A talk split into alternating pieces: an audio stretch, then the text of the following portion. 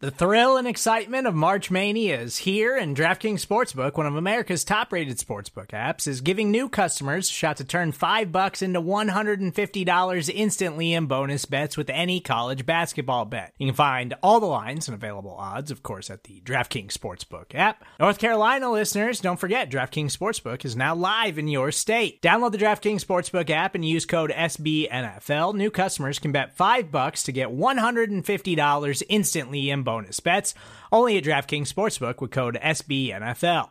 The crown is yours. Gambling problem? Call 1 800 Gambler or in West Virginia, visit www.1800Gambler.net. In New York, call 8778 HOPE NY or text HOPE NY. In Connecticut, help is available for problem gambling. Call 888 789 7777 or visit ccpg.org. Please play responsibly on behalf of Boot Hill Casino and Resort 21 plus age varies by jurisdiction. Void in Ontario. Bonus bets expire 168 hours after issuance.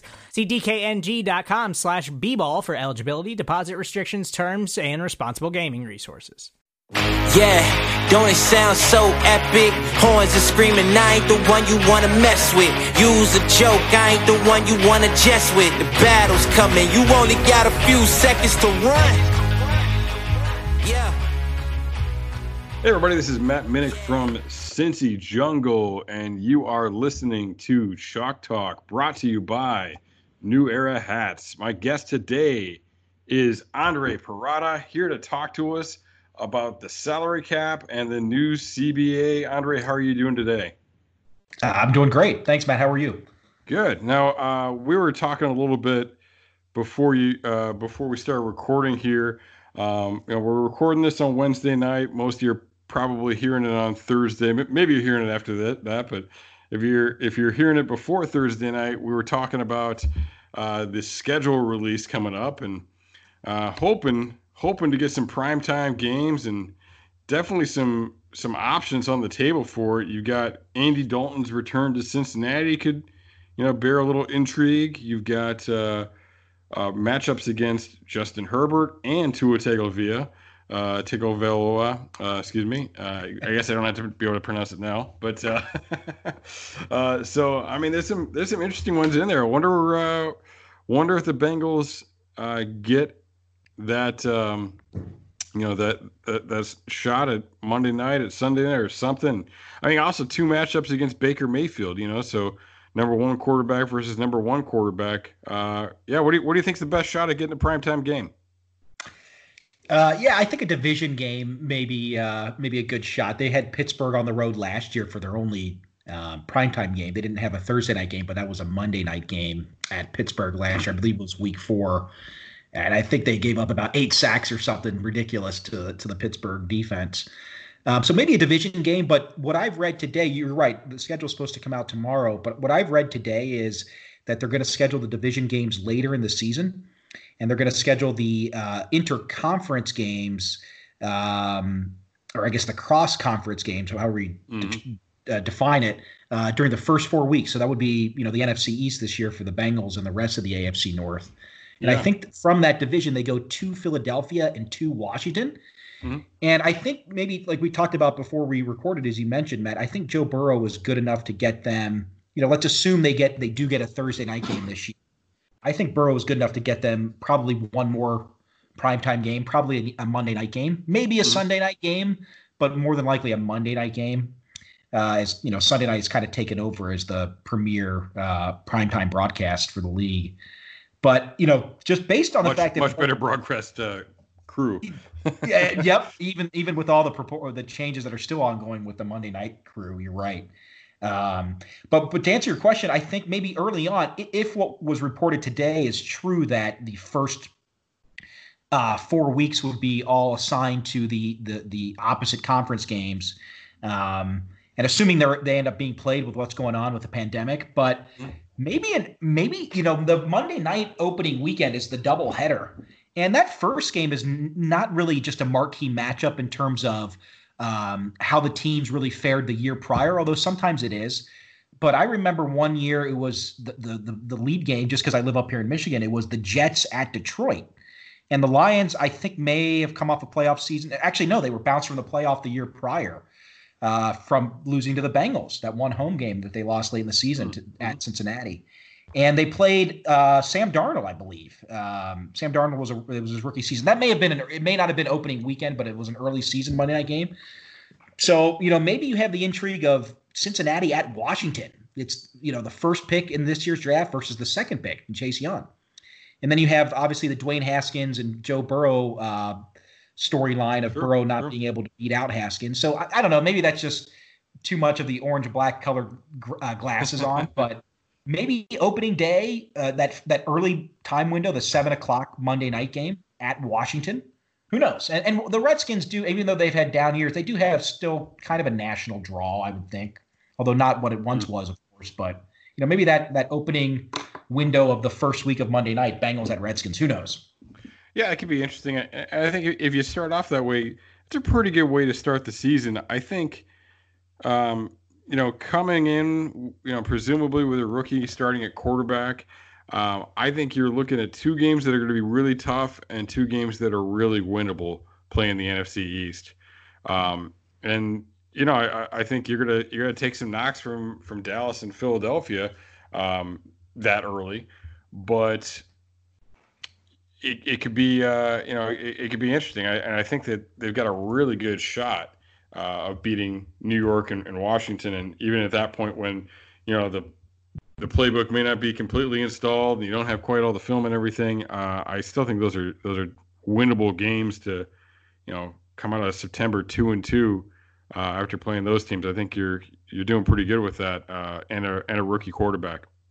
Yeah, I would agree. I, mean, I think the, those with those four opponents as you laid out, Matt, that that would be the if if Vegas sets a line, I think they'd be obviously uh, underdog against Dallas and Philly, and probably even underdogs in, in, against the uh, the Giants and Washington, just to be honest. But I think the mm. Giants and, and Redskins games do present themselves as the most winnable. Although, really, as you know, the NFL, even if those are the first four, depending on the order, if they're the first four games, I mean, the league is such a week to week league. You have injuries, you know, season ending sure. injuries, injuries sure. that keep key players out for a few games.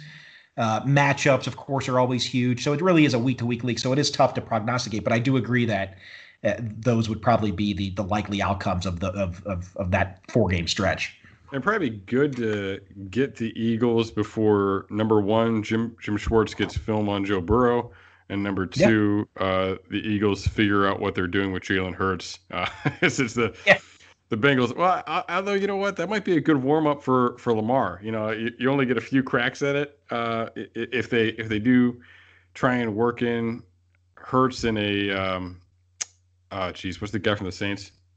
Taysom Hill sort yeah, of role, like like they, yep. like they've said. I could see that. Um, you know, it might be good to to get a look at that, even if it is just five plays or something, uh, before facing Lamar, just to kind of get a get a feel for it, get used to it, because obviously, you know, Ryan Finley on the scout team isn't giving you quite the same athleticism that Lamar Jackson is giving you. So, yeah, uh, yeah, just just a slight difference there between those two guys.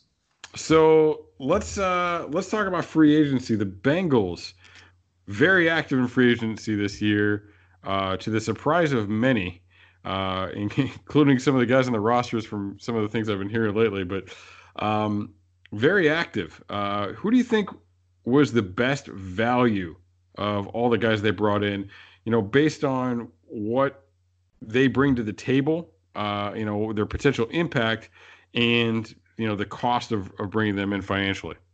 Yeah. So from just a pure value perspective, I really like the Mackensie Alexander signing.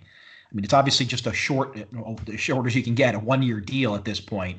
But for four million, I think it's actually up to four million with some incentives there, or there's some um, game day active bonuses. So we want him to play obviously 16 full games and reach that four million uh, mark. But you know, a one-year, four million dollar deal that's actually less than they paid last year on the one-year deal to bring back Dennard, uh, who now is obviously currently still without a home after his deal with the Jaguars fell through, but you know, for for the increasing uh, level of importance of a slot corner, of the nickel corner, um, the positional value itself, it, that that to me also adds to to how, how I view uh, what I view as, as a very important and the most valuable signing for the team.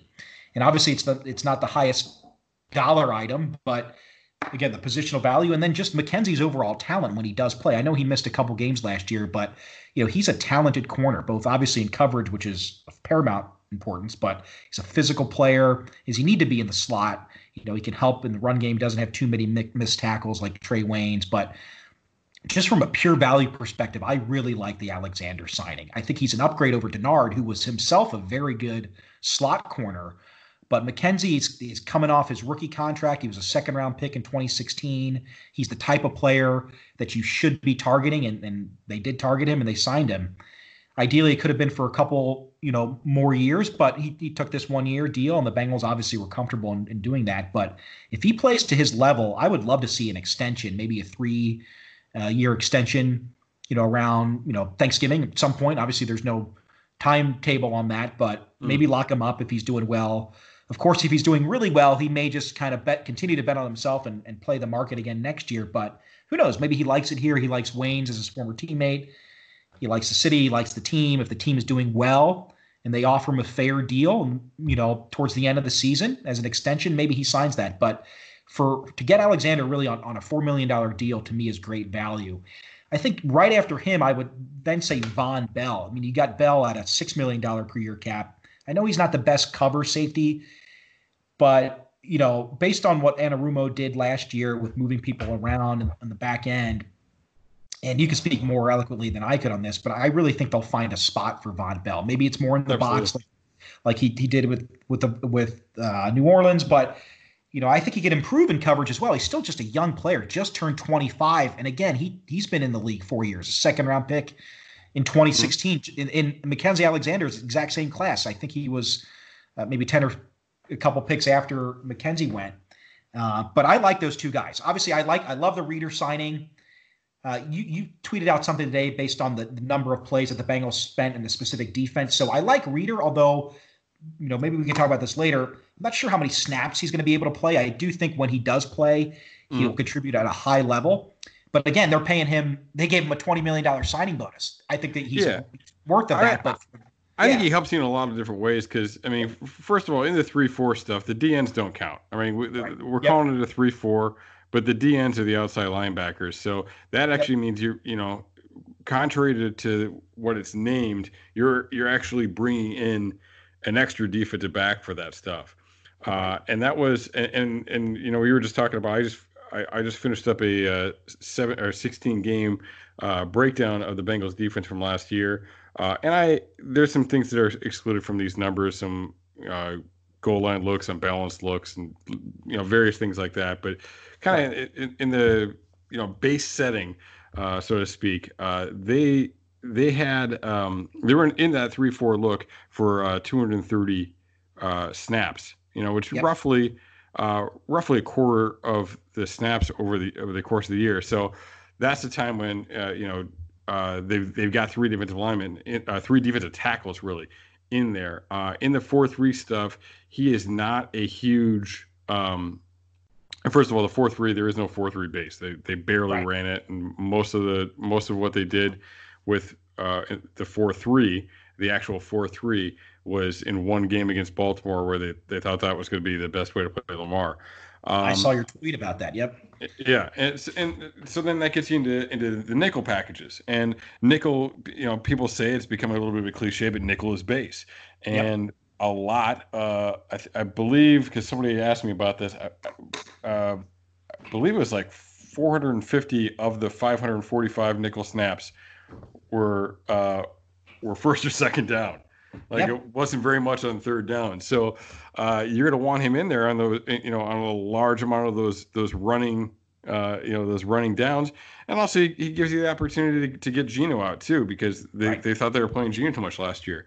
Uh, on that note, we talk about the, the substitution packages you were talking about. Mackensie. So yeah, that is you know that's a starting linebacker essentially. you know, from yeah, uh, that's a starting outside linebacker. Uh, basically, with with what the, those guys do, I think Vonn Bell is a is a great fit and a great value. Uh, yep. Shawn Williams has had some ups and downs. Um, I think that bringing in Vonn Bell will allow Williams to play a more natural role for himself. Uh, he did line up at linebacker a lot in in the dime and and and nickel too. With the dime and nickel looks last year. He lined up in the box. Uh, having Vonn Bell will allow you to to get him out of that situation. and the Bengals ran uh, 178 snaps of uh, like plus defensive back. You know, so Yeah. it's a dime, so six, seven, or eight defensive backs on the field. Most of that was six, but there were seven and eight a couple times. Yeah. Um, they ran 178 snaps of that. So you know, again, that's a lot of snaps. That's that's 50 less than what we're what they're doing the three four in, and, and we've been talking about the three four so much. So, um, and in that dime package, most of the time, I don't have this exact number in front of me. Most of the time, that extra defensive back was a safety. Um, and it, it, it was Williams would be playing linebacker essentially, and they bring in Fedger or Brandon Wilson, Wilson, uh, to play the deep deep field. So, uh, so I mean, I, yeah, I think I think he's a great value for that reason. And yeah, I, I think that they're definitely going to get their money's worth uh, out of of Reader. Um, I mean, they did spend quite a bit on Reader, Trae Waynes as well. Yeah. Um, Do you have any concerns about those contracts just from the way they look? Is something that they could potentially be buried under if those guys underperform? Uh, there's always that concern if they if they underperform to a, at a level that is unforeseen based on their their track record in the league, and they're still young players. But there, it, it's nothing to the way the contract is structured. You know, they they deviated from their standard um, or, or preferred structure at least recently, in the sense that they went heavy cash over cap uh, for both of these guys, which just means that they they they gave these guys a lot of cash in the form of a signing bonus. For Reader, I think they gave him a twenty million dollars signing bonus. For Trey Waynes, they gave him a considerable amount, which then, you know, obviously, as we talked about previously, you get to prorate that amount for for cap accounting purposes. Give the player all that money, or maybe in some installments usually, but the player gets all that money very quickly in the signing bonus. But for cap accounting purposes, you prorate that out. Um, so they went. They usually try to keep the cash that they give and the cap close to a one to one ratio. But they went because they gave these guys high signing bonuses. Um, they they went uncharacteristically this offseason cash over cap as they say so that does then create some potential concern down the road because those prorated bonuses would act as dead money if those Hmm. players do underperform and they have to terminate their contract before the contract ends but because they're also getting paid quite handsomely, even in terms of base salary, towards the end of the deal, like if Reader totally underperforms, just the structure of his deal, I mean, they, they're going to have to keep him at least two years. Uh, and I just, you know, that that's assuming, let's say this year he comes out and he's not injured, but he just totally underwhelms, which I don't foresee. But they wouldn't cut him after just one year. There'd be too much dead money after one year. So they keep him at least two. After about year two, uh, they could potentially cut him and still have a net positive gain on the cap. In other words, it would still be dead money, but the amount of cap money that they would save from cutting him would would offset that in a good way. But by year four of his deal, he signed a four-year deal. There wouldn't be any much any problem. There really be the prorated bonus of or his signing bonus would be um, would count as dead money, but it would be a, such a low dead cap hit that the cap savings would be fine. But um, so to, your, to answer your question specifically, I don't have too much concerns because they're obviously shorter deals. I like these lengths. Four years for Reader, three years for Waynes. Obviously, the way Waynes is structured, you're going to see him at least two. If he totally bombs, he'll be gone year three. He won't see year three of that. But again, the way it's structured is they'd still realize a positive cap uh, savings on that on that potential transaction. But I don't really have any concerns. The cap, uh, we may talk about this later. The cap is still going to go up. I mean, obviously now that's kind of in limbo at least for next year because of because of the the, the coronavirus Sure, sure. situation. Mhm. But um, but the cap had been rising at a very healthy pace year over year, and so these deals like Reader is at thirteen point two five million average, and Waynes is at fourteen. But as a percentage of the cap, Waynes' 14 million on a 198 million dollar salary cap is seven percent. And when to put that in perspective, when Kirkpatrick signed his most recent recent extension in 2017, I think it was five years, 52.5 million. So that was 10 and a half million. The salary cap was 167 million. So that was six percent of the cap. Here, Mhm. Trae Waynes, yes, is getting a lot of, you know, he's got a high average value, but it's still only 7% of the salary cap. And so obviously, this whole virus notwithstanding, if the cap continues to raise or to rise, then that as a percentage of, a, of his cap, that average value will only go down too. So obviously they're big money contracts. It, it, it's it's a deviation from what they've normally done in free agency, but I think it's a welcome one because as you said, even current team members as they've come out and stated, were pleasantly surprised. So I'm not overly concerned. There's always the risk of a high priced free agent not fitting in uh, or, or, not playing well for a variety of reasons. It could be scheme, uh, it sure. could be just underperformance, but hopefully they've vetted that and they think these guys can fit the schemes that uh, Anarumo anticipates playing for them. So I'm not overly concerned with their with their contracts at all. I, you know, I guess having the rookie uh, the rookie quarterback contract kind of serves to as a hedge for that too a little bit. Exactly. You know what I mean? Like yep. you can take a little bit of a hit on some of this stuff. Uh, obviously, rather, rather be spending that money on players that are on the roster, but um, right. Now, speaking of players that are on the roster and players that aren't on the roster, uh, the Bengals spent a lot of money in free agency, as we said, uh, and then they made all of the anticipated cuts. Um, it, it's kind of one of those predictably unpredictable, or maybe the reverse of that sort of things, where it was like none of these guys were really surprised, but it's kind of a surprise that they actually they actually did what we thought they would do. Um, right. So Cordy Glenn, uh, Dre Kirkpatrick, uh, and then most recently Andy Dalton, all gone. So now they've spent all this money and now they've cut a bunch of money um, between signing their draft picks and their UDFA's. Uh, where does that put their salary cap situation right now? And can they afford to, you know, to make a move if if the opportunity strikes? Uh, yeah, I mean, they, so right now, without obviously they've signed their undrafted players um, a couple of linemen like the Carrasco kid, I'm not sure he pronounced his name from Morgan State, I believe, and a couple other guys, the Georgia defensive tackle. So those guys are signed, but their draft picks uh, are not signed. Uh, obviously, they they hold their rights, but um, so they're sitting at, depending on the latest reports, I think from over the cap, they're, they're I think a, a little over 24 million. But you factor in the cost that it's going to take, uh, the cap cost it's going to take to sign their rookie players, which again, the, the cap cost is not the same as the rookie pool. The rookie pool is the amount that's needed to sign these guys. But when then when those guys are then added to the roster upon their signing, essentially, um, due to the offseason accounting rules of the top 51, you know, those guys are going to bump off players through roster displacement who are already counting in the top 51. So mm-hmm. it's just a way of saying that the rookie pool is never the amount needed under the cap to fit those guys in. So and it's Markus, really less. Like Markus rookie, Bailey probably won't even right. be in the cap yeah. because he won't be at the top. That's okay. right. Mm-hmm. Right. Now he'll count when the season starts if he makes the sure, team because sure. the top 51 goes away. But yeah, he he's not going to register now. He's not one of the top 51 cap it. So when they do sign him too, his signing bonus proration will automatically hit the cap. But you know, I won't go too far in the weeds on that. But so they're sitting at about 24, a little over 24 now, depending on various reports. And again, it's it's hard to get a precise dollar amount that they're on. But so you factor in then, even though the rookie pool is about 11 to 12 million, the actual room needed to fit these guys in because of roster displacement is only about 7.6 million. So you take that 7.6 million out of the 24-1 and you're down to about 16 and a half. Um, and so to answer your question, yeah, that's plenty of room. I think 24.1, you know, that's the amount of room now prior to them signing their, their drafted rookie class.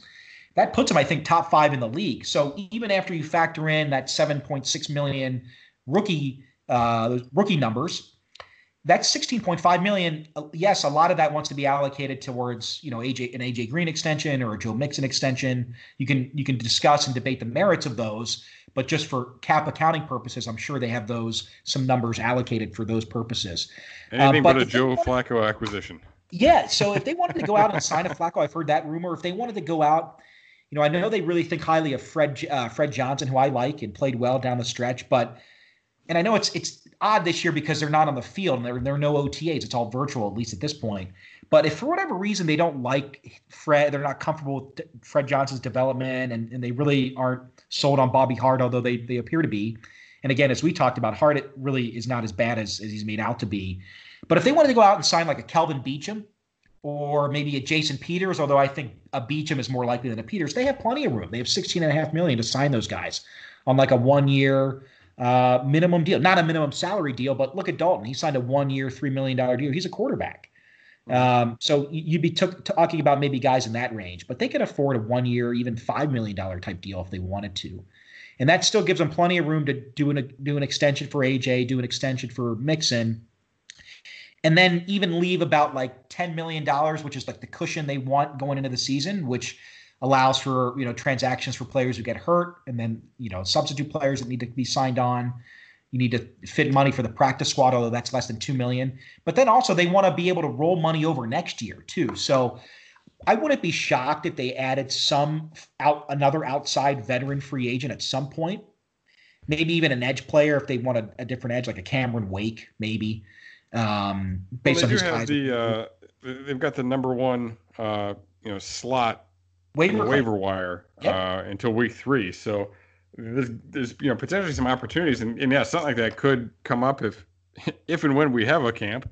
Uh, right. You know, something something could come up uh, even at that point, and right. Um, you know, we're talking about we're talking about uh, O linemen and edges and things that yep. we kind of knew were needs, but I mean, it could just be an opportunity thing that that, that pops along. Like, oof. Yeah, absolutely. and the waiver the, the waiver claim uh, having number one priority through week three is huge.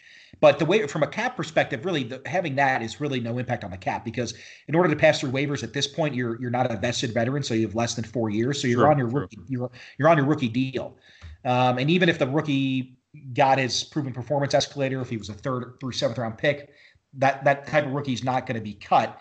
But if it's an underperforming guy on his rookie deal, you know, you're talking less than you know eight hundred thousand dollars as a cap hit, and so that it, it's a great opportunity that presents itself. And it's even better when you think, hey, the cap hit here is is is minimal. But if they wanted to sign a veteran like a Beachum, they would have that that that that room. They have again, just assuming when the rookies sign, they'll have about 16.5 million roughly after that.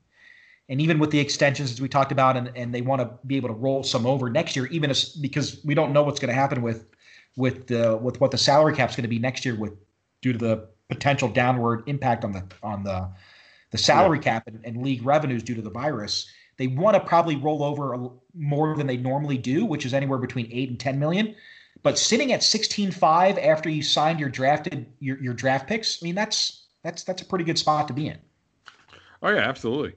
And so I mentioned earlier, uh, Andy Dalton was the the recent big news, but kind of thrown in there and almost uh, I think I think it came out on like a Saturday. Like you know, like it came out at a weird time, but who knows what day it is anymore? But um, right, right. John Ross, uh, the Bengals did not exercise Ross's fifth year option. Not really a surprise. I think you and I talked about the, the fact that this is probably not going to happen uh, when we talked before free agency even started uh, about all of this.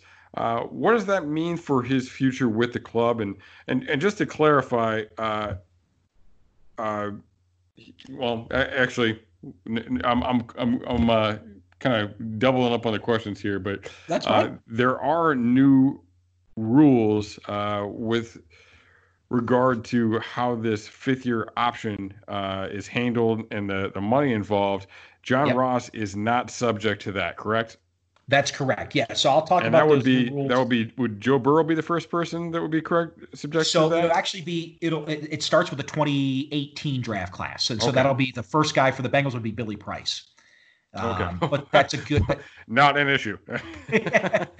Okay. So that's you know they've and, and I'll, I'll, talk about Ross and then I'll get to your your the second okay. question about the new CBA uh, changing really. Um, the, the, what the payout is for the fifth year option, starting with the 2018 draft picks. So, um, yeah, with Ross, it was no surprise. I mean, he obviously started it last season on fire. He had that monster game in Seattle, and then he had that really long. It was a it was a garbage time touchdown against San Francisco in Game Two. But he, you know, he had he had you know pretty good games in the first couple weeks, and then got hurt in Pittsburgh and went on IR, and then did return. But um, yeah, there was no way they could have justified giving him or exercising his option, which would have put his 2021 salary at just under 16 million. I believe it was 15.9. Um, but you know he's still under contract for this coming season, 2020. He'll be out of contract after this season. It doesn't necessarily mean that the that Ross that this will be his last season. I am really actually excited to see him play with Joe Burrow. Um, I, I, really think if he stays healthy, hopefully, and, and, and he's he, the Ja'Marr Chase. Both, you know, yeah, could they, have got Tyler Boyd is a great is a great Justin Jefferson. Yeah, uh, and and we got a great Ja'Marr Chase too, and then you get two AJ Greens now. So know, that's right, uh, better than you, got, you got the old AJ and the young AJ. So I mean, that is a that is an incredible receiving corps. It really um, is. I don't. To me, I, I don't. I want to keep it open with with Ross. Um, yep. I would love to have AJ, but just with the injuries and the age and everything, and like to me, I t- to me those two this year it's the Hunger Games. Like who can survive? like if if, if it, I mean if AJ Green, if John Ross is healthy all year and and you know has like 800 yards receiving or something like that, and AJ Green plays in half the games only, uh, you got to give the money to John Ross, right? you know? yeah, like if he well, if he can prove that he can be healthy for a year, like you got to do it, and you just got to be smart with him afterwards. But I, I don't know. That's my that, that's my feeling on it. I, I get it. He's, you know, he he I, I get why you can't trust him, but if he shows you you can trust him this year, and, and AJ doesn't, I mean, I, I don't know. That that that. Yeah. I think they gotta. I think they gotta weed that out. I think one of them's gonna get the contract, but I don't think we should assume it's gonna be AJ. Right. And if AJ does get it, I mean, obviously, you know, he'll, he'd play under the franchise tag, he said begrudgingly, but, you know, it made it be to the point where AJ's already got a contract extension going into this season. He's got mm. until July 15th, he and the club until mid July to, to get that extension done. But it may be the case where AJ has his extension secured and is playing well, or to your point, is missing games. At that point, you have to kind of bite the bullet. And let's say Ross is is is balling out and having a great season, which which I still have hope that he does Sure. You know, it, it, doesn't necessarily mean though that his he would be out of contract. That the Bengals would still have options. They could, although they wouldn't since they didn't exercise the option. But if he just has a monster season and they don't want to lose him, and we could talk about this later because they do have a lot of other players both on both sides of the ball that are going to be considerable free agents if they play well this year. Mm-hmm. Um, you know, they won't be cheap, but they could. They could. I'm talking about if Ross has a monster season this year and mm-hmm. develops into like the number one receiver for Joe Burrow, they could franchise him. I doubt they do that, but they could also transition tag him. Um, and that would have been the cost of the fifth year option anyway. Now that is fully guaranteed, which is why they didn't exercise it now. Um, and we'll talk about that later. But you know, there it, it's not without question that Ross doesn't come back after this coming season. He could still very well come back on on an extension too. They don't have to maybe do the transition tag. They could offer uh, you know a shorter term extension or a longer term extension. Um, but but a recent example is like Kendall Fuller, the corner for the Bears, who kind of was a little. He was a first round pick. Was a little disappointing uh, in terms of his performance the first couple years. The Bears didn't exercise his, his fifth year option, um, but then had to assign him to a pretty healthy extension afterwards, and, and he's playing pretty well for them. But so it's not the end of the road for Ross, even though you know having your fifth year option declined is never a good thing. Although it's not a complete door shutting activity. It's not to the point, at least I don't think, where the team is shutting their door completely on Ross after this season. Of course, if he goes out and is injury riddled or just underwhelms and, and Burrow does well with the other guys, then I really think the writing isn't going to be on the wall at that point that they'll just let Ross walk. But yeah, you're right. They're they're going to have to have a delicate balance. They're their hand is a little forced because of this deadline with AJ because of the franchise tag, where they could extend him, and then if Ross is really, like I said, tearing it up next year, then it's like, but but that's a good problem to have, right? You know, if he does well and you're, you know, then yeah. you let him walk, you may get a comp pick, but. I just, I just overall, hope they don't give him the Tyler Eifert treatment like from this right, year, just kind of right. use him here and there and let him be healthy, which is a great plan when you know, but not when you're not going to resign the guy anyway. you know I mean? Right. Like, yep. like if you're if you're trying to save the guy for the playoffs and have him around and like like there's I, I get it. There's ways to be smart about it, but like yeah, they didn't really get anything out of Eifert last year. Yeah, he, um, he's too young for. He's still he's still in the early part of his career too. I know Eifert wasn't. That's he's not 30 yet, but yeah, that's just. Mm. I think yeah, they. I don't think they go down that road either. But yeah, the reason they didn't off. Well, so yeah, the new CBA changed a little bit with these fifth year options and, and, and what the payout is in the fifth year if the option's exercised. But they also changed to what happens when the option is exer- exercised in terms of what is guaranteed to the player. So Ross uh, was the that last class. Right now, correct? Yeah, that's right. So so he he would have he, he's in the last class that is under the old CBA rules. He was in the 2017 class and he was a top 10 pick. So his salary was guaranteed if they picked up the option was guaranteed at the transition tag number for this year, which was just under 16 million. But at the time they exercise it or would have exercised it in his case, the guarantee would have been for injury only. And so because of Ross's injury history, you know, the risk is small when the injury when the guarantee is only for for injury because if the player is healthy, um, you know, stays healthy but still underperforms, you can still you can still, you know, not exercise the option and you don't have to pay him any money. But the risk with Ross would be, even though it's only guaranteed at this point for injury, if he got hurt where he couldn't play next year, then the Bengals are on the hook. Um, mm. And so the, the way that the way the old CBA was, it was guaranteed for injury only at the time of exercise, and then it transition or converts into a full guarantee on the first day of the league year. But that doesn't that doesn't apply to Ross because they didn't exercise it. So if they did exercise it this past weekend, it would have been guaranteed for injury only for 2020 and then converted into a full guarantee um, on the first day of the 2021 league year. But we don't have to worry about that because Ross, his option, of course, wasn't picked up. But for Billy Price, for players in Billy Price's draft class, the 2018 draft class, when the time comes to exercise the fifth year option, that decision, if the option is picked up, it is fully guaranteed at the time of exercise. It doesn't, there's no one year waiting period for the injury guarantee to convert to a full guarantee it's fully guaranteed at the time of exercise. So a year from now, we'll know if it's for Billy Price. The way it's going right now, it's likely not to be picked up by the Bengals. But if they were, it would be guaranteed not just for injury only, like for the prior draft classes, but it would be fully guaranteed at the time they pick it up, which is after the player's third year. And then another slight difference is that they've changed the payout from, you know, we mentioned with Ross from a determination of based on where the player was drafted. If they were drafted in the top 10 picks, it would be the transition tag. If they're drafted from in picks 11 through 32 of the first round, it's a transition tag, but it's based on the salary range between the third highest and 25th highest.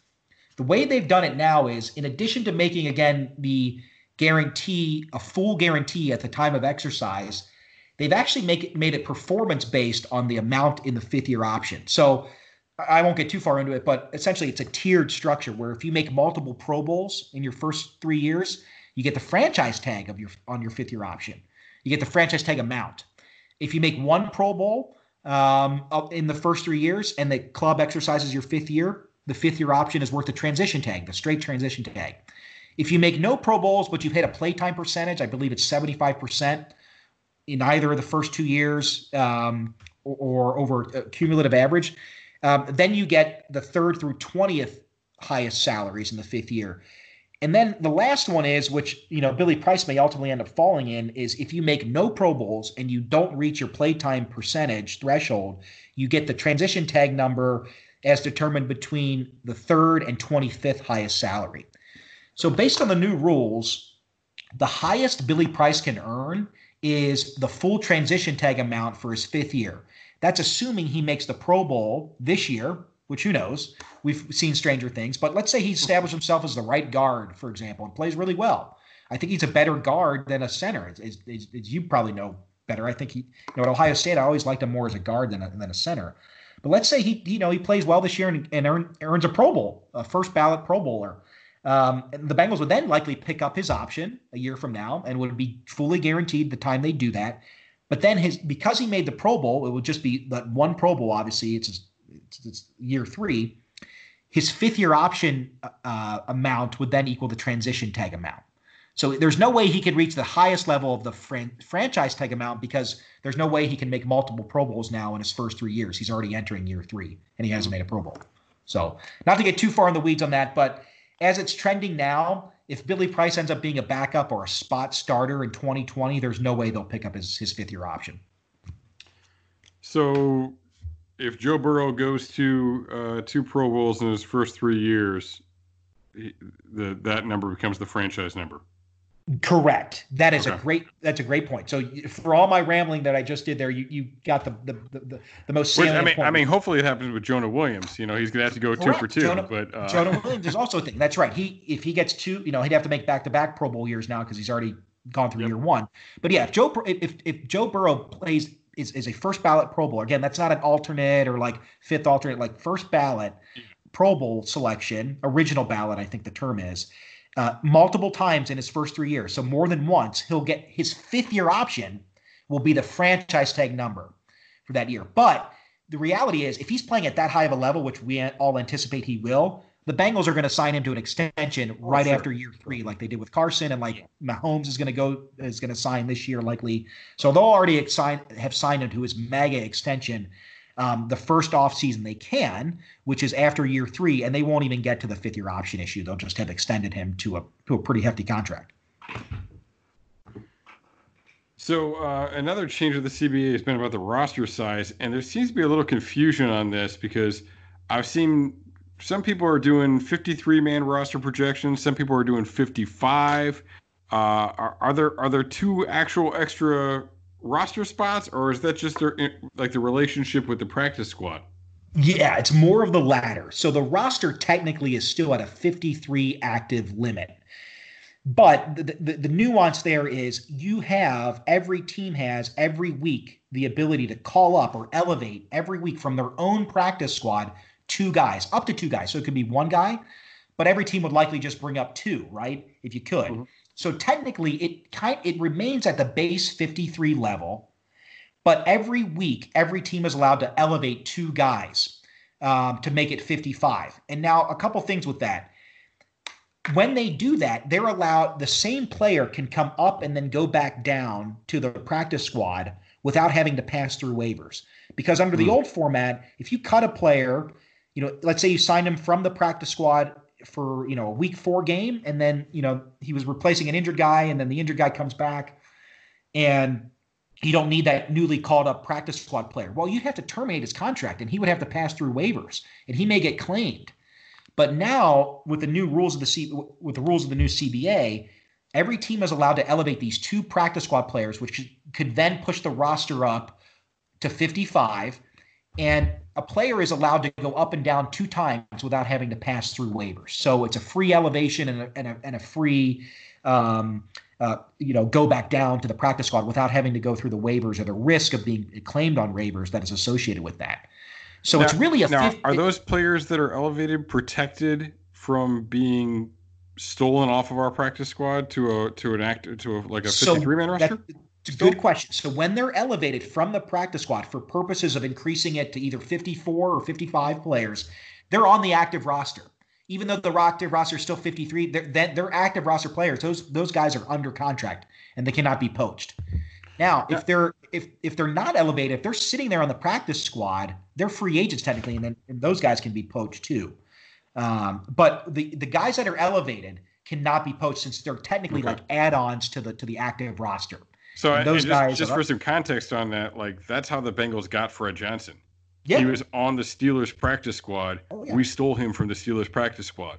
Uh, so yeah. so this is you know obviously there's going to be situations where um, you need to do it with the player because Joe Mixon's injured and we need an extra running back that week, right. you know, or yep. something along those lines. Um, but I think it's also, uh, well, well, you know, Jake Jake Dolegala is an example. You know, yep he was a guy that they weren't comfortable with. They they were worried they were going to lose him if they tried to put him on the practice squad. Uh, now you can kind of you, you, can you can work that angle. Like if you're comfortable, if you think you can get by with it once, you know, to, to cut him after the end of the season, put him on the practice squad, then you can elevate him and kind of hide him in that little that little limbo area there. That's right. Yeah, and so that's a good point. So with Dolegala, yeah, if you if, if now the risk this year is not too high, you think, and he doesn't make the original 53, you can cut him if he passes through waivers unclaimed, put him on the practice squad. And let's say Finley gets a nick in in in in, a practice week, taking some backup reps, and you know he's going to be a game day game day inactive, and you need a backup quarterback that's healthy. Just bring up Dolegala, and then you can the next week you can push him back down and you can do that two times with him specifically throughout the course of the season without having to expose him to waivers. If you do it a three, the third time when you try to push him back down after the call up, then you have to expose the player to waivers. So that's a cool mm-hmm. nuance. So, but I will also talk about there's been a change in the game day active. So, Matt, your question was a great question about, yeah, it's still, I still if I'm doing like roster projections, I would still always project still a 53 man roster because these two add ons, again, are just practice squad players that you can elevate on a weekly base, on a game basis. Um, but more importantly than the 53 to 55 is game day actives now have, they used to be last year at 46. Game day actives can increase to 48, with the caveat being that there have to be eight active offensive linemen.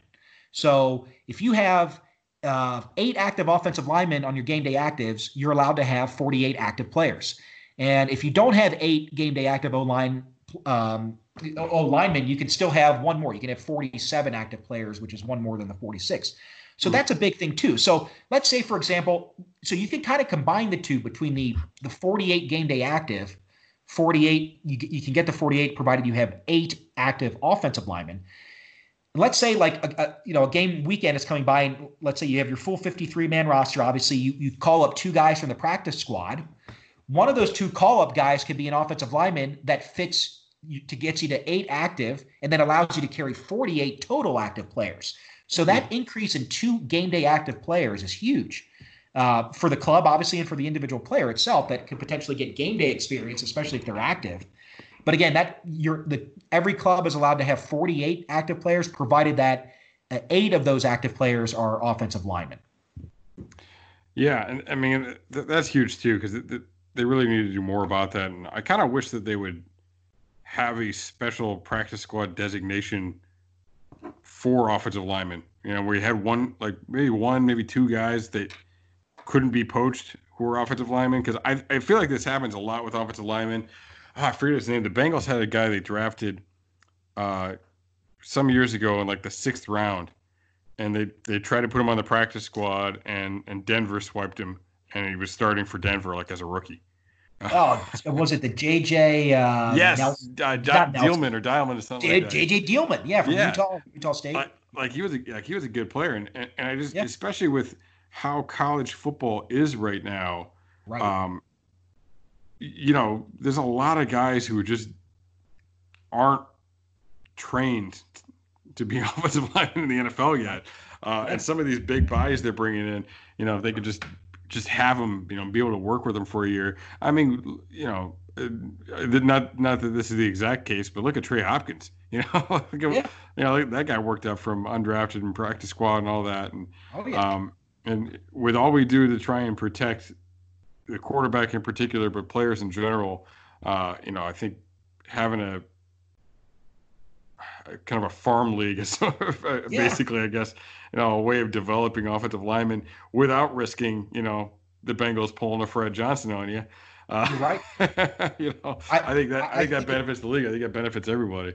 I think it's huge. Yeah, I think th- this this eighth uh, offensive lineman active that then triggers you the club to carry 48 active instead of 46. I think it's going to be huge. I think you know a lot of smart teams will will find a way to to make that even more advantageous. But to your point, yeah, it, it's helpful for for O linemen based on obviously you know the way the college game is being played. There's less development for for O linemen uh, in, in certain regards. So obviously carrying that that I, I think just on the active roster where a team may carry nine on the 53, they may carry 10, knowing that you know you need to have eight active on game day if you want to get to that 48 active total for the total number of players.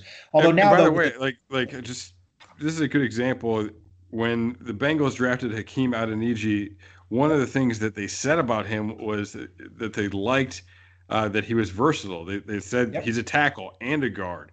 Um, and when it we're talking about something in the CBA that requires you to have eight offensive linemen. Yep. I mean, you start five. You know what I mean? like, yeah, so, right. So, so you know that that's just telling you that people were going into the game with only two backups for five guys. So you had to have a, a big that's how important it is to have guys these yep. to have swing tackles and to have uh, guys that can play multiple spots inside and out and and honestly even a Billy Price like yeah. you know I, I know we we get up, upset and fed up with him because you weren't happy with the pick and because he hasn't panned out. But at the end of the day, they need somebody else that can snap. you know, like, yeah, he, he, might not start at guard, but he's you know he might be the only other guy that can play center if something happens to Trey, and you just you just need some guys around that have some versatility. And that's that's what the value of that is. Um, exactly. Now, now we, we, we talked about the practice squad a little bit, and now in the CBA, it looks like there's opportunities for the practice squad to go up at a at a couple different points and and to really yep. grow that group. Yeah, absolutely. So it's actually going up for the next two seasons. So 2020, assuming we play one, which I, I remain hopeful we will, and then 2021 next season, uh, the practice squad number is going to increase from 10, which it was last year and has been, uh, to 12. So two more players are going to be added. Uh, or up to two players can be added. You don't have to have these guys, but every team is going to want to max out their practice squad, obviously. So sure. it increases from 10 to 12 for the next two years.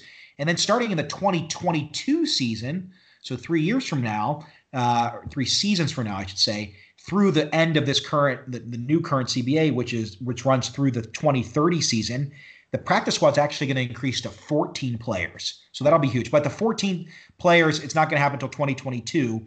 The next two seasons, it'll go up to 12, which is a nice addition. It's a nice little bump up for, you know, those marginal guys or, or guys that the coaching staff or an organization really feels highly of, but feel that they need a little bit more development. Mm-hmm. And then obviously with the ability to, to bump up two of these guys every week uh, to get up to 55, um, and then 48 game day actives, assuming again eight you have eight O linemen active. And that, that's going to be huge. These two added practice squad spots are, are, are pretty big for the next two years, and then you start to have four more starting in 2022. But even bigger than that is the eligibility, which was expanded uh, based on based on who is who is eligible to be on a practice squad. Because a couple years ago they allowed it, it used to be that you could not have more than one accrued season, and an accrued season is essentially six games during a season.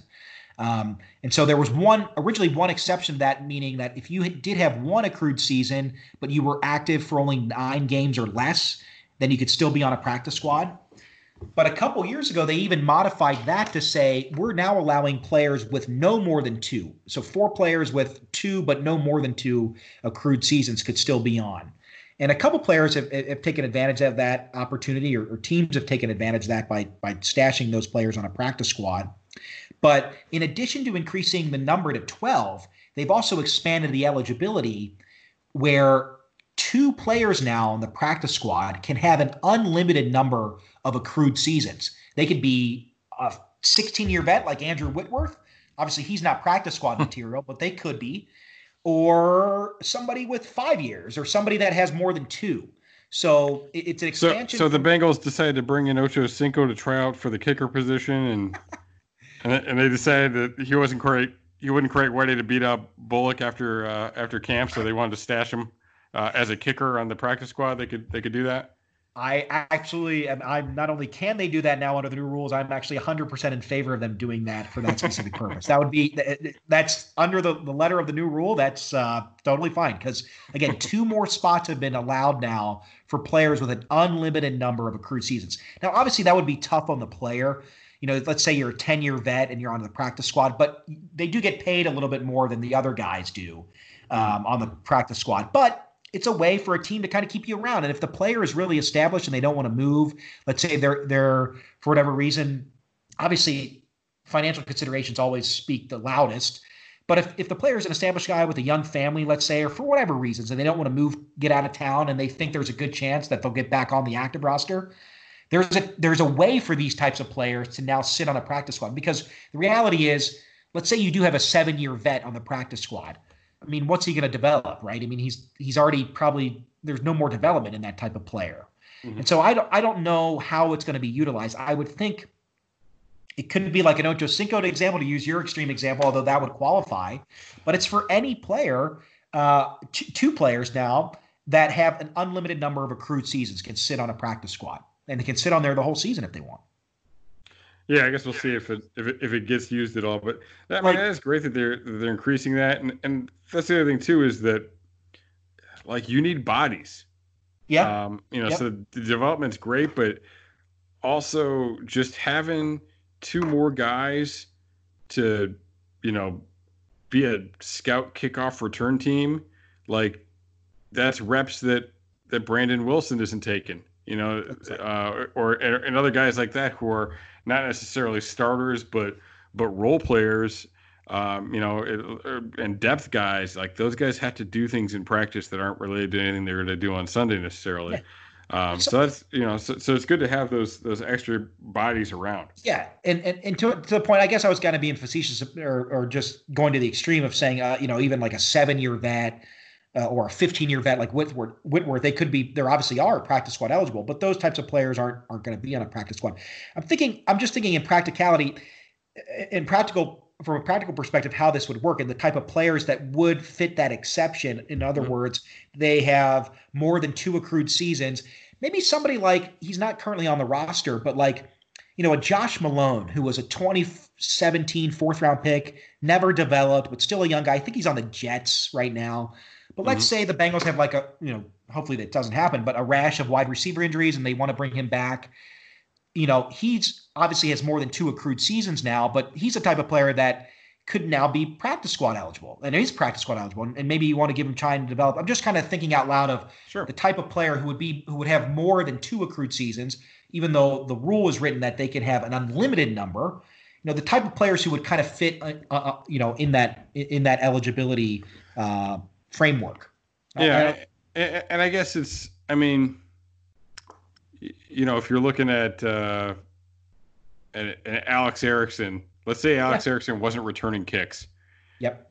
And after you know, and this year he's he's like a maybe he's gonna be like seventh on the depth chart. You know, because you have you know, maybe he's not right away, but but like you you really want to keep around uh Stanley Morgan, you know, and like you got yeah. some younger guys. So you don't want to risk losing the younger guys in that right. transition. You're we are willing to risk cutting bait on Alex Erickson a year early. Um, I don't know, maybe something maybe something like that is is the way I, to kind of fit in. Maybe it's more yeah, yeah, it's more about a depth and the way you're protecting the guy. Good perhaps. point. And, and Erickson, I didn't even think of Erickson would be an ideal. I mean, obviously he has aspirations of making the team, but yeah, he's well over two accrued seasons, so he would fit in that niche of or that that this new eligibility rule that allows him to. Yeah, he he I could definitely see that, especially if his market outside of Cincinnati isn't that strong. Um, or he just wants to stay here because he knows he'll get a fair chance, even if he's on the practice squad for a couple weeks. Yeah, you're right. I mean, the practice squad could all be filled even though with, it's been expanded to 12 it could be all it can all be filled with younger guys who don't have even a year uh, one accrued season of service. Um, and that it's still most likely to be the case but it does allow for this extra flexibility of of two guys now with unlimited number of, of accrued seasons. Yeah erickson's a good example.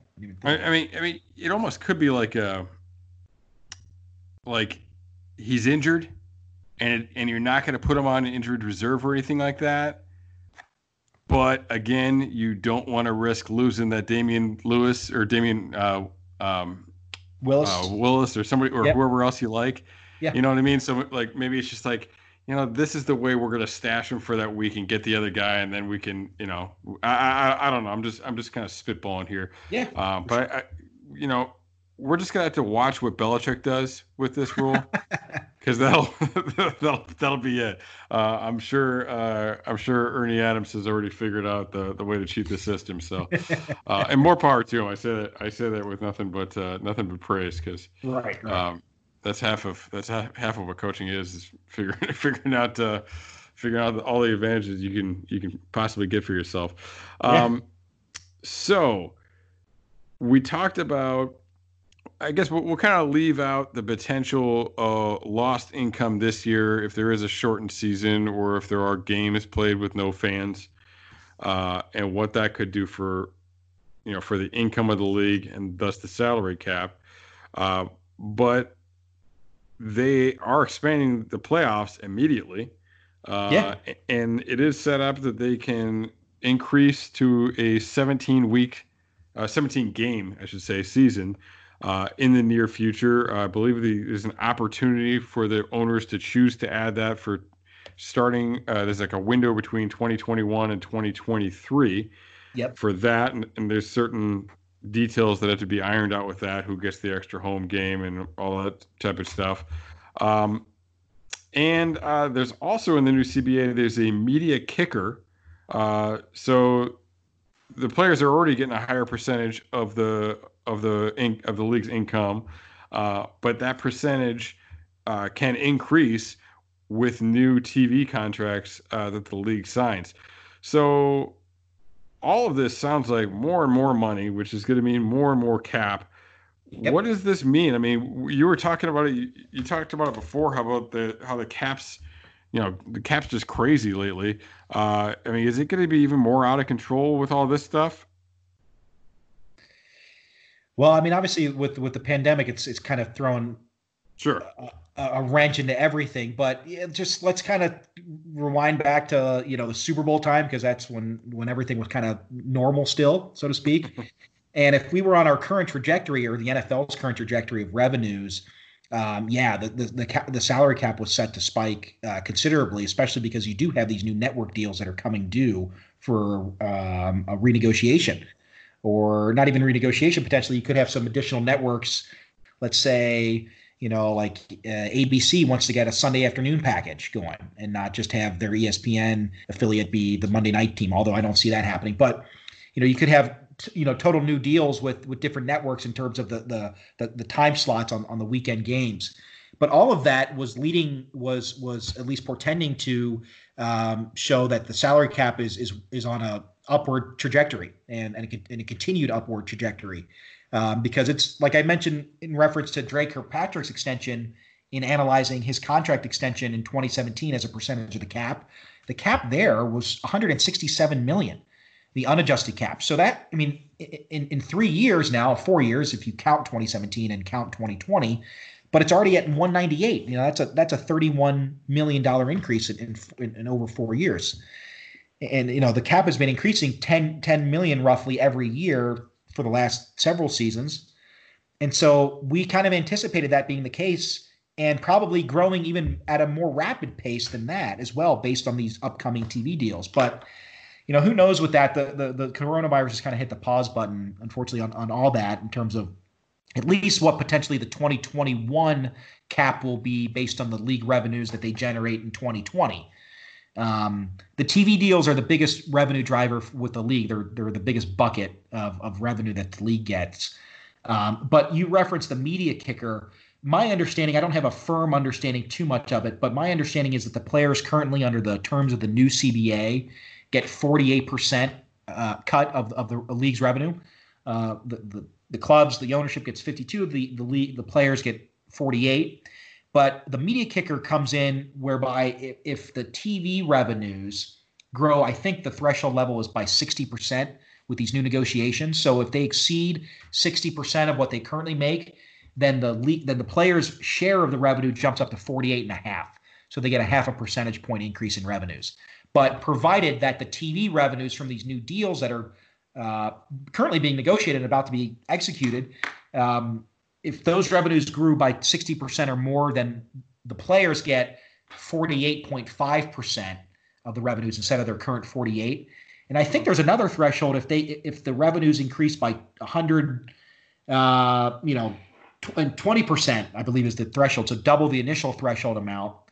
Uh, then the player's revenue goes up to 48.8. So not quite 49, yeah. but it would go up to potentially 48.8%. But and I mean, and it's exponential too because you know the revenue is going up.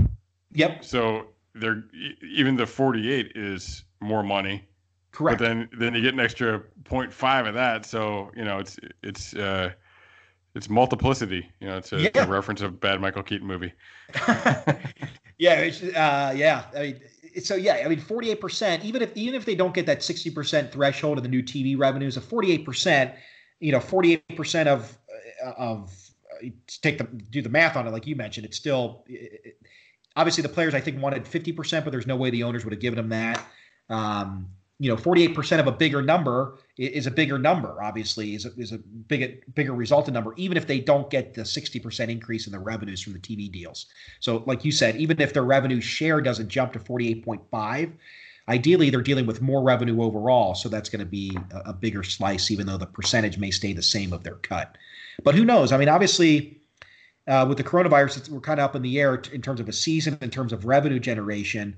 But I hope this all goes away as quickly as possible, obviously, uh, and we can kind of return to normal with football and and and and with the current projections, or at least what the projections were showing yeah. for for the upcoming seasons.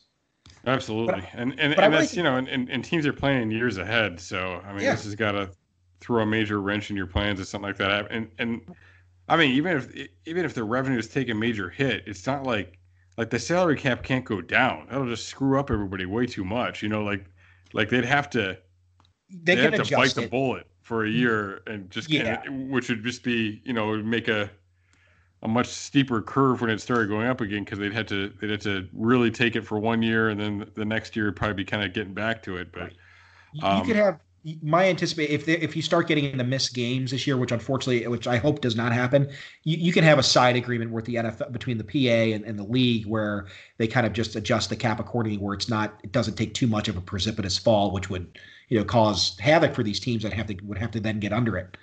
Um, mm. But yeah, it's it's to me if the draft taught us anything with the virtual draft edition this year, it's that you know football is at an all you know popularity level. I mean, it, has been America's pastime now. I don't know, 15, 20 years, if not longer, overtaken baseball, and it continues to be just a widely pop, wildly popular sport. Even just look at the draft where no games are played. I know obviously everybody's sitting at home and, and kind of forced to watch it, but the ratings were at an all-time high this year. And so I reference this in the sense that you know that media kicker is tied to the revenue from the new TV deals. And so I think people, the appetite for football is still there, even the TV appetite. In fact, it's probably higher. Um, and so I think the the TV uh, networks realize this, and so I still think that they'll be able to to to, to give the league uh, a nice, you know, nice deals, like very very yeah. wealthy deals. That, that's the uh, other thing too. I mean, like when about adding this game, like we we're talking about the money that they're going to lose from not having a gate. Like if they have to play games without fans in the stand. But I mean, right. the TV money's where it's at. Um, yeah. And that's something I've been I've been saying for years that they shouldn't add extra games. They should add extra bye weeks because you know, then the players aren't taking any more punishment. They're actually getting, uh, you know, like a day off every month, or, you know, uh, yeah. basically. Uh, but the league gets a lot more money because you can you can have a 20 week football season and still play 16 games. You know, right. like, yep. um, but yeah, I mean, but even even increasing it by by one game, I mean, that's a I mean that's a lot more. I mean, because you got to figure, you know, it's a 17 week season, but if you're if you're ABC if you're, if you're ESPN, you're not buying 17 games because you're going to get a couple playoff games probably too, and and you might get a uh, a Thanksgiving game or something. So so let's say it's 20, and I, I, have no idea. Like it might be, it's probably it's probably more than that. I bet it's at least 20 though. But if you add one more game to 20, that's a that's a five percent increase. Yeah. In the in all the TV, you know, in all the commercials and everything that you can sell. So, uh, right. you know, that on top of the natural inflation of it and how popular the sport is and everything, um, these TV contracts are going to be they're going to be something. They're going to be yeah. they're, they're, they're, they're going to be nice. The, the current ones, which were the last ones, were were huge and obviously made it for obviously you know a great you know just from a financial windfall perspective you know you know just really sunny days for the league and and and players obviously were benefiting from it. But yeah, I think the TV money will be there. Like you mentioned, the gate receipts and the local revenue, which is another um, bucket that the all revenue is derived from for, from the league. You have the TV money, and then you have like NFL properties and NFL ventures, and then you have the local revenues that the teams generate. So if teams can't have like fans in the stands, and the ticket revenues go down, and the yeah. concession and the local advertising for like even preseason games that may be canceled, obviously that'll impact the local teams uh, directly, and then it'll impact the league in turn because that local revenue bucket is not as full as it used to, as it generally is. Mm-hmm. Um, but the TV money, which is where this media kicker is tied into for the players' share, I anticipate even with the coronavirus thing, I, I anticipate the TV money to still be, you know, very substantial and just, you know, very healthy. Oh, absolutely, yeah. I mean, I'll probably if, if they take a hit this year at all, once they re-sign that, that'll be what gets it back. Yeah, uh, they'll be they'll be good to go. But now we talked about uh, so we we talked about how much money they have right now for this season, uh, and we talked about uh, where the cap could potentially be going. They have a number of potential free agents after the season. I mentioned Shawn Williams. Uh, I believe I mentioned Shawn Williams. So, yeah. um, you know, as a part of that Vonn Bell thing is is that Shawn Williams is a free agent. So, um, right. although I think there is a, a place for both of them. Um, so that's one, but like the bigger names would be Joe Mixon, uh, William Jackson, Carl Lawson, uh, potentially a very big contract, uh, AJ Green, and now John Ross is uh, is a potential free agent as well. So, what uh, you know, what does all this mean for the odds of bringing those guys back, those are some big names. Uh, yeah, some big shoes is, to fill uh, in all over the field there. Yeah, this is a healthy list. It reminds me of after the 2015 season or leading up to the 20 leading into the 2015 season where after that the Bengals had a lot of players who were up on contracts. You had core players coming off their rookie deals like Mohamed Sanu and, and Marvin Jones, who left. Both of those guys left. Mm-hmm. Free agency to Atlanta and uh, and the Lions, even though Sanu was now new, the Patriots. Then you also, I, yeah. I, think, like Reggie Nelson was due. He was an older player at that point, but he was up. Um, Pac-Man was up, who I think they re-signed, but don't quote me on that. They had a couple other guys too. So kind of it's giving me a vibe of, of 2015 where you know you have a lot of players that are coming up uh, you know, on expiring contracts. So um and, and that's the thing too, I think what uh a lot of people point to the downfall of the Bengals is the following year when they lost Whitworth and Zeitler. Yep. But it really started when they when they lost uh, Mo and Marvin Jones because uh, they they did not have a receiver corps. Uh, it, it, was it was the AJ show that next year. Yeah, I, I uh, and, and, and that's that's been the downfall. This this team at at points is you know they don't always have the guy ready uh, in place. You know the next year, and that's where they really haven't spent money. That's where it's hit them that they haven't uh, been big with outside free agents. Is when they have that hole, they they haven't filled it appropriately. They filled it with Karlos Dansby or you know Kevin Minter, one of these guys. that's right. So um, yeah. So yeah, I mean that, that's what's tough. And I think looking at this list, like running back is running back. Like like we know how that goes, but they've they've got a couple guys with some potential behind Mixon. William Jackson, oof. I mean, they got to they got to do something about that. Um, you know, Lawson. You also have an aging Dunlap, so put those two things together, together, and you're really relying on Hubbard uh, at an already light position there. Uh, receivers in a pretty good spot though. I mean, they just took Tee Higgins. They got Tyler Boyd's, uh, you know, fantastic, and I think he's going to be. I think it's, people aren't talking enough about how good Joe Burrow is going to be for Tyler Boyd. I um, I agree. I agree. But I mean, the receiver position, at least you got those guys, you know. And, and if, if they lost AJ and John Ross, that would be a kick in the teeth. But uh, but apparently, we have another great wide receiver group coming out next year. So yeah, that class, um, you know, uh, Tee Higgins' teammate Justyn Ross is, is is another kind of similar, maybe a little faster than Higgins, but you know, big athletic freak, big bodied player. But yeah, they, they got some don't, good receivers. Don't throw away your J. Ross jersey just yet. there you go. You can do it that way different type of receiver, obviously, but but yeah, yeah next year's class is, is, is looking pretty good too, just like this year's class with the six guys in the first round. But yeah, twenty. I think when Whitworth, Whitworth and Zeitler left, back to your last point, I think that was a couple years after 2015. I think that was 2017. But to your point, overall, those guys, you know, they're still replacing. They still haven't replaced Zeitler at right guard right? And that was in 2017, two years after that big 2015 exodus that they had with their free agents. But that 2017 exodus that they had still left their offensive line in shambles. Let's be honest. I mean, hopefully it gets repaired this year with Jonah returning, but you know they still had to address that. You know, Whitworth left in 2017 with Zeitler. They really didn't fill it. Yes, they traded for Cordy Glenn the following year in 2018. That didn't pan out for whatever reason. And then they addressed it with Jonah Williams and he got hurt. But, you know, they're still feeling the effects of what happened in that free agency where their homegrown players were leaving. And so to your point, yeah. hopefully that situation doesn't repeat itself with this up with these guys that are upcoming uh, free agents uh, after this this season. And, I, and that was the impact of the uh, he Jake Fisher draft. It was. Know, they had overconfidence in those guys. So they never should have had the confidence anyway to begin with. Those guys didn't hadn't shown anything that they could really play.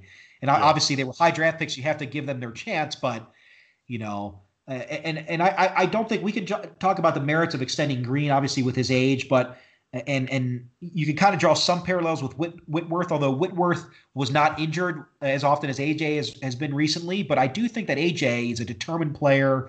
He generally takes he, he does take care of his body. He takes his craft very seriously.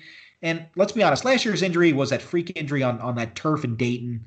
Sure. You know, a low level college turf.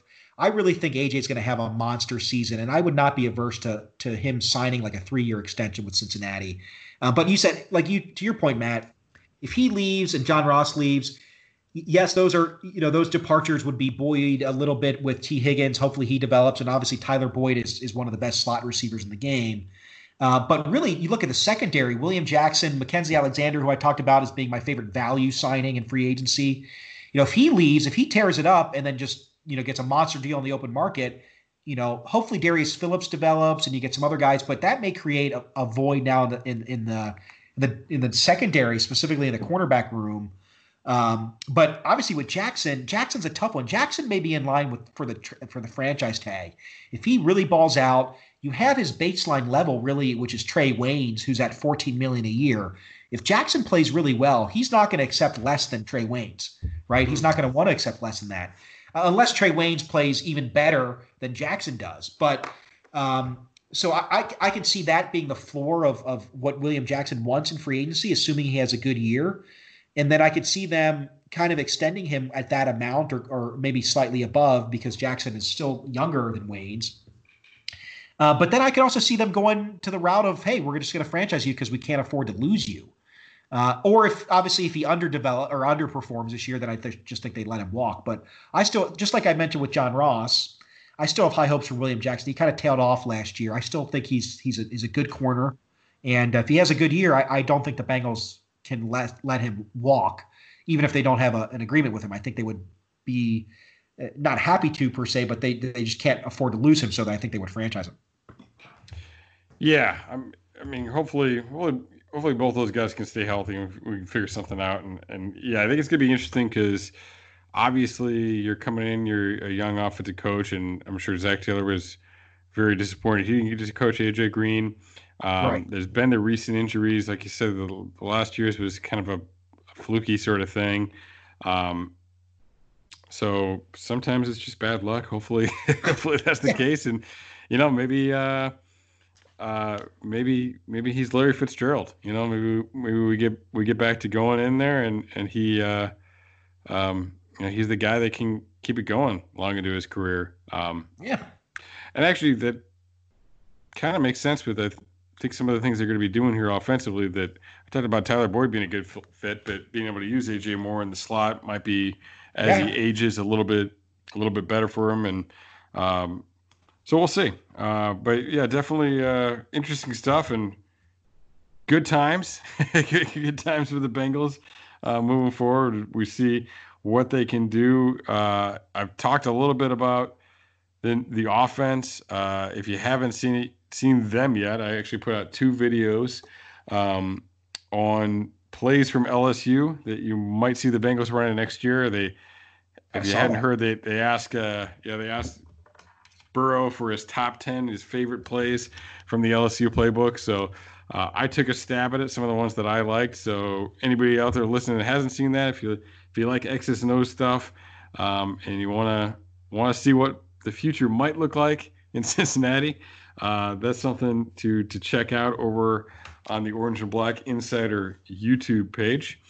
Um, but yeah, uh, so appreciate um, my guest Andre Perrotta for joining me today.